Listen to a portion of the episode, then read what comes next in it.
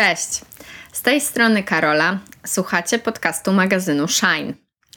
Dzisiaj e, chciałam opowiedzieć trochę o moim życiu na emigracji.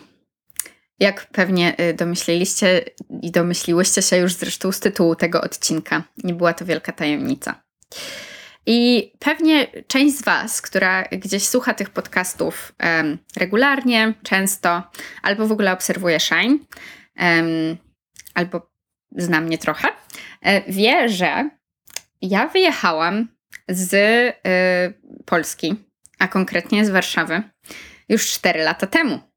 Więc pewnie jest to nieco zaskakujące dla tej części y, słuchaczy i słuchaczek, że postanowiłam nagrać podcast o Kosecka na emigracji po czterech latach. Ale nie jest to bezpodstawne. I już za chwilę opowiem Wam, dlaczego. E, słuchajcie, muszę Was też uprzedzić, że e, bardzo przepraszam, ale pozwoliłam sobie zostawić e, włączoną wibrację w telefonie, bo mam aż dwie przyjaciółki w kryzysie w tym momencie. I już nie odebrałam od każdej z nich dzisiaj telefonu, bo byłam na praktykach moich terapeutycznych, bo jak wiecie, studiuję dramaterapię i w piątki przemieniam się, wchodzę w rolę terapeutki i pracuję z fantastycznymi osobami. E, I, I właśnie w tym czasie nie odebrałam telefonów, i teraz mam takie poczucie, że, że, że po prostu chciałabym w razie czego odebrać, a nie mogę wyciszyć jakby wszystkiego i tylko ich zostawić, więc jak czasem usłyszycie jakąś cichą wibrację, mm, no to mam nadzieję, że, że mi to wybaczycie po prostu. Ale cichutkie one są, powinno być ok ale chciałam zrobić taki, taki po prostu się wytłumaczyć z tego, że to nie wynika z mojej um, ciapowatości w tym momencie. Dobra, więc e, najpierw dlaczego po czterech latach mieszkania w innym kraju zdecydowałam się nagrać odcinek o mieszkaniu w innym kraju? Otóż e, wynika to bardzo bezpośrednio z tego, że e, zmieniłam szkołę ponieważ skończyłam licencjat na jednym uniwersytecie i poszłam na magisterkę na inny uniwersytet. I na tym uniwersytecie, na którym jestem teraz, dostałam bardzo dużo uważności i bardzo dużo takiego spojrzenia na to, gdzie są moje korzenie. Rzeczywiście od samego początku, od kiedy weszliśmy do Central, bo moja szkoła nazywa się Royal Central School of Speech and Drama, więc w skrócie będę mówić Central czy Central. Um, od kiedy się tam pojawiliśmy, to od samego początku e, usłyszeliśmy pierwszego dnia e, taką metaforę tego, że nasza szkoła nie chce, żebyśmy byli zupą, e, tylko sałatką.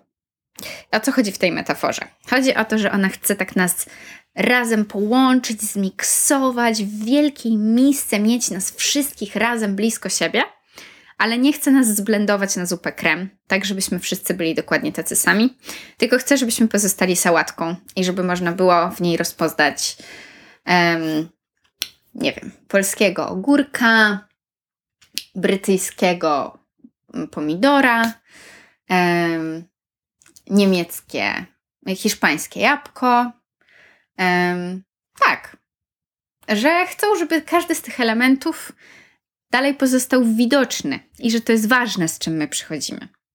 I to, to było takie wejście. To było nasze wejście, a potem było tego tylko więcej. E, nawet mieliśmy takie zajęcia, które gdzieś mają osadzić e, dramaterapię w takim kontekście kulturowym, i tam bardzo dużo rozmawialiśmy o tym, co, jakie przekonania ze sobą wnosimy, które są związane z naszą tożsamością, e, taką e, z miejscem, z którego przychodzimy, z miejscem, z którego pochodzimy, e, stereo, stereotypami itd., tak itd. Tak Jakie w ogóle mamy doświadczenie z ludźmi z innych miejsc, z innych e, etniczności, o innym kolorze skóry itd., tak itd. Więc ja wreszcie w ogóle w moim życiu zaczęłam e, mieć, e, ktoś mi dał przestrzeń na to, żeby e, gadać o tym.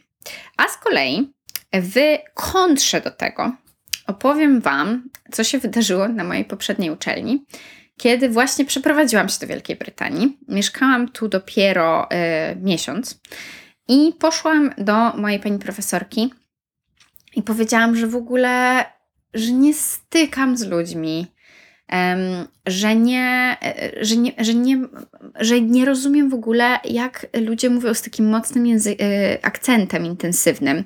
Na przykład Szkoci i też ludzie z e, północnej Anglii, że ja ich w ogóle nie rozumiem, że mi się wydawało, że to w ogóle będzie spoko, a ja nie kumam, co oni mówią.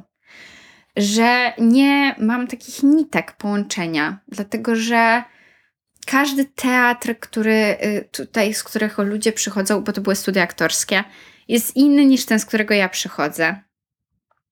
Że sobie po prostu, że nie rozumiem ludzi. No to moja profesorka mi powiedziała, że za trzy miesiące to minie. I to był koniec dyskusji. I z jednej strony ja rozumiem, ja, ja nie chcę jej jakoś obwiniać, bo ja rozumiem skąd, dlaczego ona tak powiedziała. Ja rozumiem, że chodziło jej o to, że żeby pokazać mi, że ten problem w perspektywie czasu będzie się wydawał niewielki. Ale jednak te pierwsze cztery miesiące, które przyszło mi przeżyć z tym problemem i go w sobie trawić, szczególnie w ogóle mm, ten językowy problem, tego, że nigdy wcześniej nie miałam do czynienia z innymi akcentami był, e, no po prostu rzutował też na resztę mojego życia. I potem jakby się tak bardzo zakumplowałam z osobą, która, e, z moim przyjacielem, który pochodzi ze Słowacji. I rzeczywiście gdzieś te nasze światy były trochę bliższe sobie.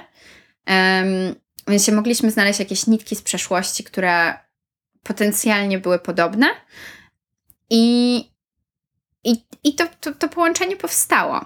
Aczkolwiek zastanawiam się, czy gdyby moja profesorka wtedy nie zachowała się trochę inaczej i nie dealowała z tym inaczej, to czy na przykład nie dałoby się trochę rozbić tej struktury takiej, że wiecie, że Brytyjczycy zostają z Brytyjczykami, że ludzie z Europy Centralno-Wschodniej właśnie z ludźmi z tego bloku, że ludzie śródziemnomorscy, że tak powiem, e, no z tych krajów śródziemnomorskich zostają też w swoich i że to wszystko buduje takie jednak mm, takie klitki.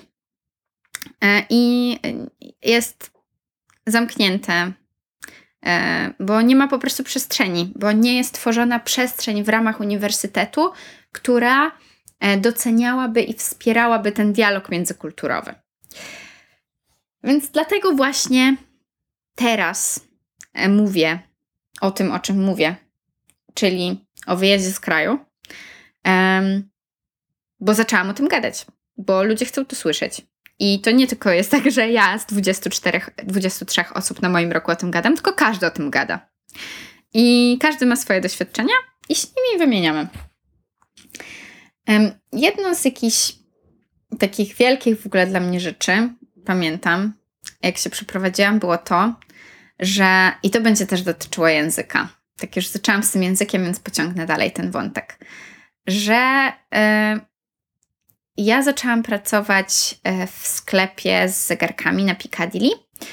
Więc tam, i to był taki brytyjski sklep z zegarkami. Więc bardzo dużo osób, które tam przychodziły, to byli turyści, ale też Brytyjczycy, którzy chcieli jakoś tam kultywować te brytyjskie. Mm, no to nie jest jakiś zwyczaj kupowania zegarka, ale chodzi o te takie tradycyjne brytyjskie kolory związane z um, konkretnymi uniwersytetami, miejscami w Wielkiej Brytanii itd. Tak Były takie dwie grupy. I turyści, no to jakby to oni za bardzo się w ogóle nie, nie obchodziło ich to, jak ja mówię po angielsku. Ale Brytyjczycy często zaczynali ten wątek czyli skąd jestem e, i e, dlaczego w ogóle tutaj jestem i tak dalej. I takie zdanie, które się bardzo często tam przewijało, ale potem przez kolejne 4 lata życia przewija się absolutnie regularnie, więc to nie jest jedyne środowisko, w którym ją słyszałam, to jest Your accent is so good albo Your English is so good. Albo You don't sound Polish. Your accent doesn't sound Polish. I tak od razu przetłumaczę, że chodzi o to, że twój angielski jest bardzo dobry, albo y, twój akcent nie brzmi e, polsko, czy też twój akcent nie brzmi wschodnio. Tak też czasem często osoby mówią, mówiły, mówią. I to jest takie zdanie, które było wymawiane do mnie i jest wymawiane do mnie w taki sposób komplementujący, a jednocześnie zaskoczony. I ja na początku, na początku jak jeszcze myślałam, że to jest prawda, to tak się, mi to troszkę łechtało ego. I myślałam sobie, mm, super angielski, na dodatek nie brzmi polsko. Ale potem przekminiłam to i pomyślałam sobie, przecież to jest potworna mikroagresja. Bo co to jest za komplement, że twój akcent nie brzmi polsko? No a jak ma brzmieć? Amerykańsko? Brytyjsko? Czy jeżeli mój akcent będzie brzmiał amerykańsko albo brytyjsko, to to, to jest komplement? To, to to znaczy, że mój angielski tym samym jest lepszy? Bo ja też jeszcze rozumiem komplementowanie, znajomość innego języka w takim znaczeniu, że no dobrze się nauczyłaś języka, wow, super. Języki obce są trudne, ale skomplementowanie cudzego akcentu w takim znaczeniu, że on nie brzmi wschodnio, to jest naprawdę, to jest, to jest tak jawna mikroagresja, że mi jest przykro, że, że ja nie byłam w stanie ani, ani jakoś błyskotliwie na to odpowiedzieć. Nie, że ja w ogóle, że mi to łechtało ego, że ja się z tego cieszyłam, że myślałam, ale super. Bo, bo, bo tego nie przekminiłam, bo nie przemyślałam tego, bo po prostu myślałam, że fajnie jest brzmieć brytyjsko. Ale dlaczego miałoby być fajnie brzmieć brytyjsko? I no mogłabym teraz powiedzieć o tym, że super właśnie, jak są akcenty z Hiszpanii, z Włoch, e, z akurat tak wymieniam moje współlokatorki, e, z, z Węgier, z Niemiec i ta różnorodność tych akcentów, że jest ciekawa. No, no tak, tak, ale to jest jakieś takie bardzo powierzchowne też patrzenie na to. Bo to nie chodzi o to, że ta różnorodność, znaczy tak, różnorodność jest ciekawa, ale to bardziej chodzi o to, że jeżeli ktoś mówi ci, że nie brzmisz polsko w ramach komplementu, to podważa tak ogromną część Twojego jestestwa, Twojej tożsamości, Twojej jakiejś prawdy, że, że to boli.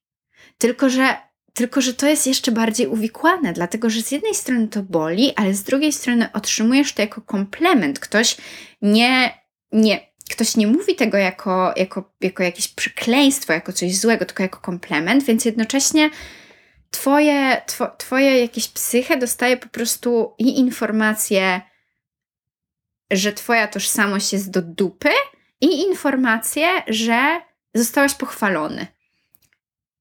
I dopóki tak z tym nie usiądziesz i tak naprawdę nie wejdziesz w to, o czym jest ten komunikat i co ten ktoś tak naprawdę ci przekazuje, no to masz takie, no dostałem komplement. I nawet się tego nie zauważa, jak bardzo ta tożsamość po prostu zostaje zepchnięta, bo masz poczucie, że ludzie ją patrzą na to z góry, na tę część ciebie.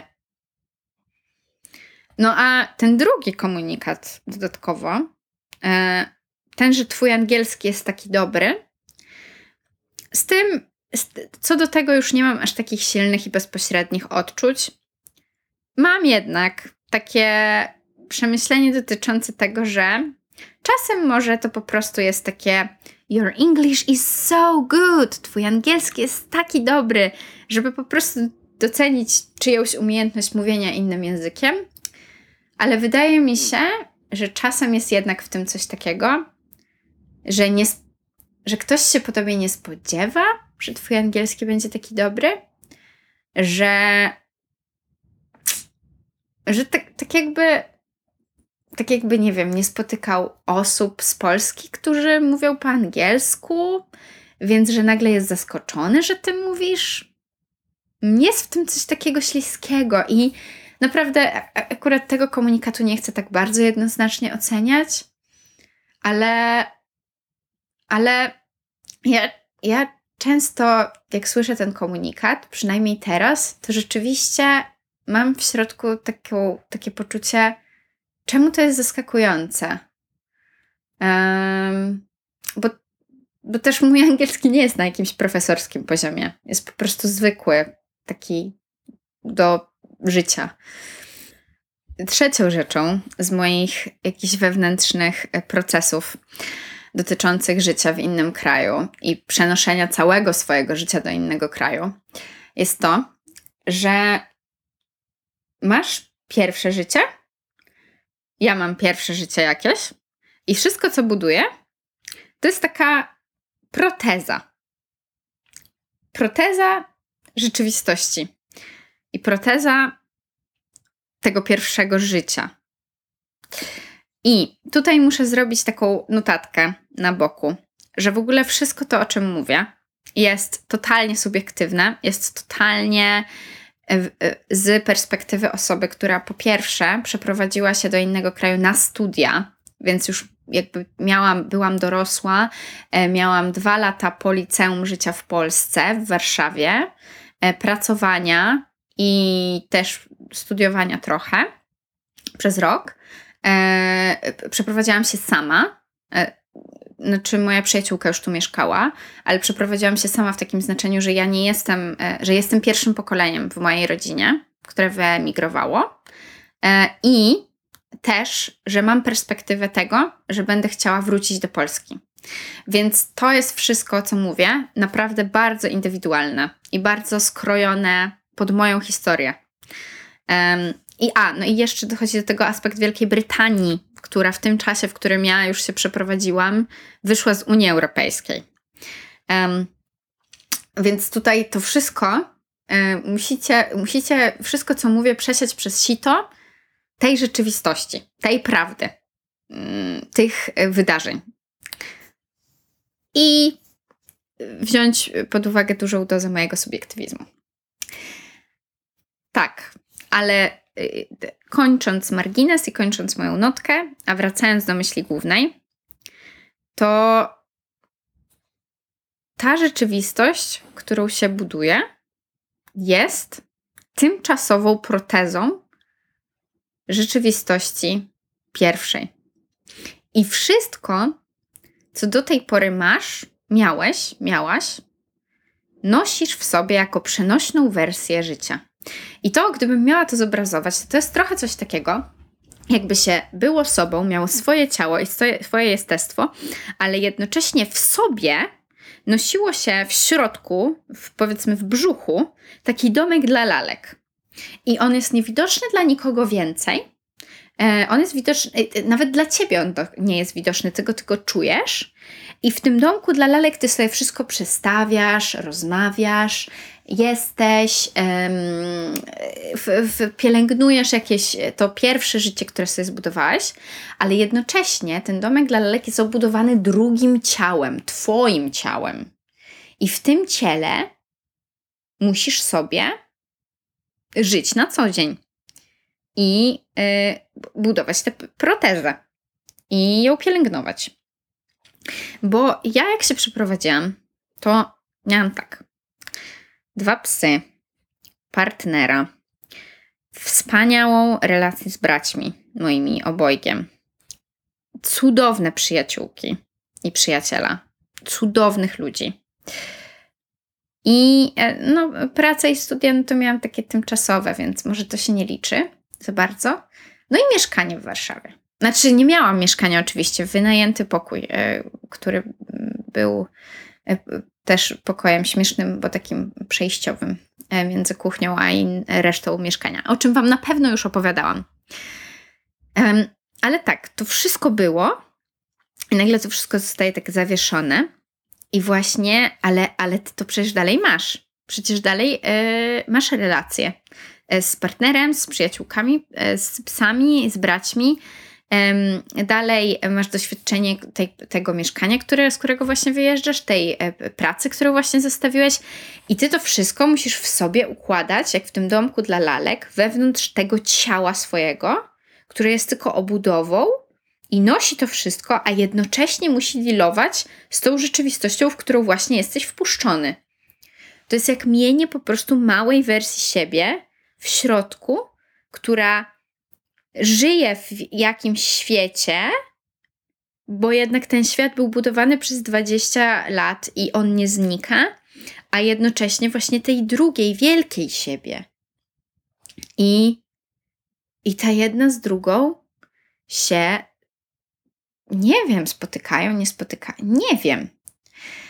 I y, te wszystkie, roz... to, że wszystko się musi dziać w telefonie, wszystko, że widzisz psy w telefonie i robisz do nich ciu, ciu, ciu, misiu, ta, ta, ta, ta, że, masz, że ja mam przenośną wersję i Encora i Gruma, czyli właśnie psów, y, właśnie trzymam ich w ręku, dwie przytulanki, jednego jednorożca jako Encora i Gruma w wersji jednak psiej, którego mi wy, wyszyła, wyszydełkowała moja współlokatorka. To są ich przenośne wersje że mam y, przenośną wersję, y, wiecie, mojego ulubionego koca, y, który mam na łóżku, że mam przenośną wersję y, mojego ulubionego olejku, którego nigdy nie zabieram, bo jest za duży, żeby go wziąć do samolotu, więc mam małą fiolkę. E, przenośną wersję relacji z moim partnerem, bo musimy do siebie dzwonić codziennie. E, i, I po prostu ona się dzieje tylko przez telefon. Przenośną wersję czucia mojego brata, bo wzięłam sobie od niego poduszkę i jakieś ubrania, żeby jakby dalej go czuć, żeby być w stanie go poczuć, bo nie mogę z nim porozmawiać, bo jest prewerbalny. Więc te wszystkie rzeczy muszą być przenośne. Po to, żeby dalej pielęgnować ten domek dla lalek, który nosisz w sobie, musisz mieć to wszystko w wersji alternatywnej, która jest głupia, tania i nie karmiąca tak bardzo, jak ta prawda. Ale żeby w ogóle pozostać jakimś przy zmysłach, to coś potrzeba. I już tak kończąc i zawijając do brzegu, to chciałam gdzieś przywołać jeszcze raz ten obraz korzeni, o których Wam ostatnio mówiłam, bo myślę, że ten obraz jest e, dla mnie jakiś taki naj, naj, najidealniej opisujący to, co czuję, czyli to, że właśnie te korzenie są gdzieś, korzenie, na których wyrosło wielkie drzewo, są gdzieś, bo to drzewo odcięto na powierzchni ziemi. Więc te korzenie zostały w ziemi i one w tej ziemi dalej żyją, dalej funkcjonują, e, ale nie mają tego, tego życia, które zrodziły, tego owocu, które zrodziły, tego no biologicznie to nie jest owoc, ale tego, no tego właśnie tego życia, tej zieleni, którą zrodziły, bo ta, to życie zostało po prostu gdzieś, to drzewo zostało gdzieś zrzucone po drugiej stronie planety i leży sobie gdzieś ym, i wie, że te korzenie są, ale zostało odcięte, a korzenie żyją dalej w tej ziemi, a ono, a, a, a, a, a, a roślina gdzieś po prostu została porzucona i sobie próbuje funkcjonować bez nich. Co wychodzi jej słabo, ale może gdzieś jak znajdzie jakieś źródełko wody albo słońca, to jednak udaje się zachować to życie.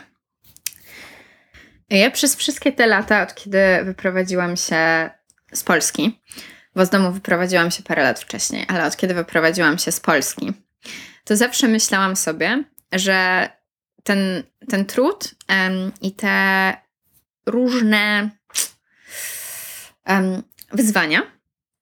Zawsze myślałam sobie, nie no, Kosecka, to jest totalnie tego warte, dlatego że zobacz, jak się rozwijasz.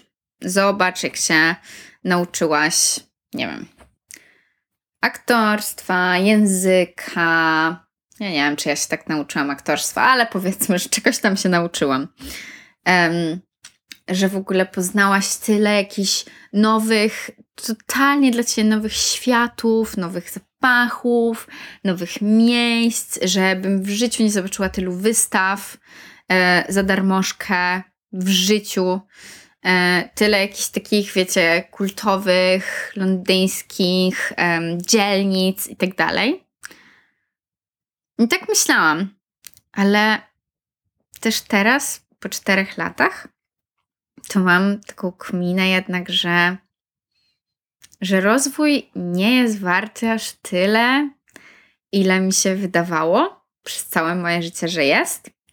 Że zawsze po prostu na tej szali, takiej, jeżeli po jednej stronie się położyło rozwój, a po drugiej stronie trudy, smuty, gluty, tęsknotę, brak korzeni, brak psów i tak dalej, i tak dalej, i tak dalej, to nieważne, co by było na tej drugiej, po tej drugiej stronie, to i tak zawsze przeważał rozwój.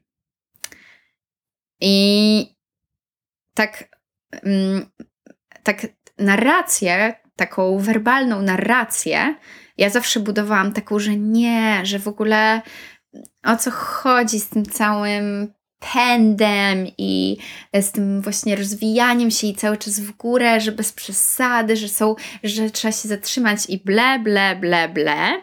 Zawsze tak gadałam. Chciałabym powiedzieć dużo brzydziej niż gadałam, ale de facto, jak przychodziło co do czego, to zawsze przeważał właśnie rozwój. A teraz, po czterech latach, mam w sobie takie. Nie, nie. Nie ma w ogóle mowy. Tylko, że puenta mojego, e, puenta mojej wypowiedzi, tego odcinka jest taka, że teraz akurat, kiedy dochodzę do tych wszystkich wniosków, albo kiedy pozwalam sobie wypowiedzieć te wszystkie wnioski, to akurat studiuję dramaterapię, którą, która jest ważna jest ważna i jest też ważna dla mnie. A nie mogę jej studiować gdzie indziej. E, więc w tej całej tęsknocie mam nadzieję, że dał Wam coś ten odcinek, że może zainspirował albo poruszył Was do jakichś swoich poczuć, gdzie, gdzie mieszka Wasze ja, gdzie Wam jest dobrze, gdzie Wam jest źle, o miejscu na świecie, o domku dla lalek w sobie. Tak, mam nadzieję, że jakoś to z Wami zarezonowało, mimo tego, że było um, tak bardzo o moich doświadczeniach, ale myślę, że one się gdzieś bardzo pewnie spotykają. Nie tylko z um, tym, jak ktoś opuszcza kraj, ale też z wyprowadzką z domu pierwszą, wyprowadzką z mieszkania, z, którym mieszkasz kimś, z kimś ważnym, z jakąś podróżą, że tam jest dużo takich ścieżek, które mogą gdzieś być analogicznie poprowadzone. Przytulam Was, e, wysyłam to, czego potrzebujecie. I trzymajcie się. Słyszymy się za dwa tygodnie. Także życzę Wam dobrych dwóch tygodni. Pa!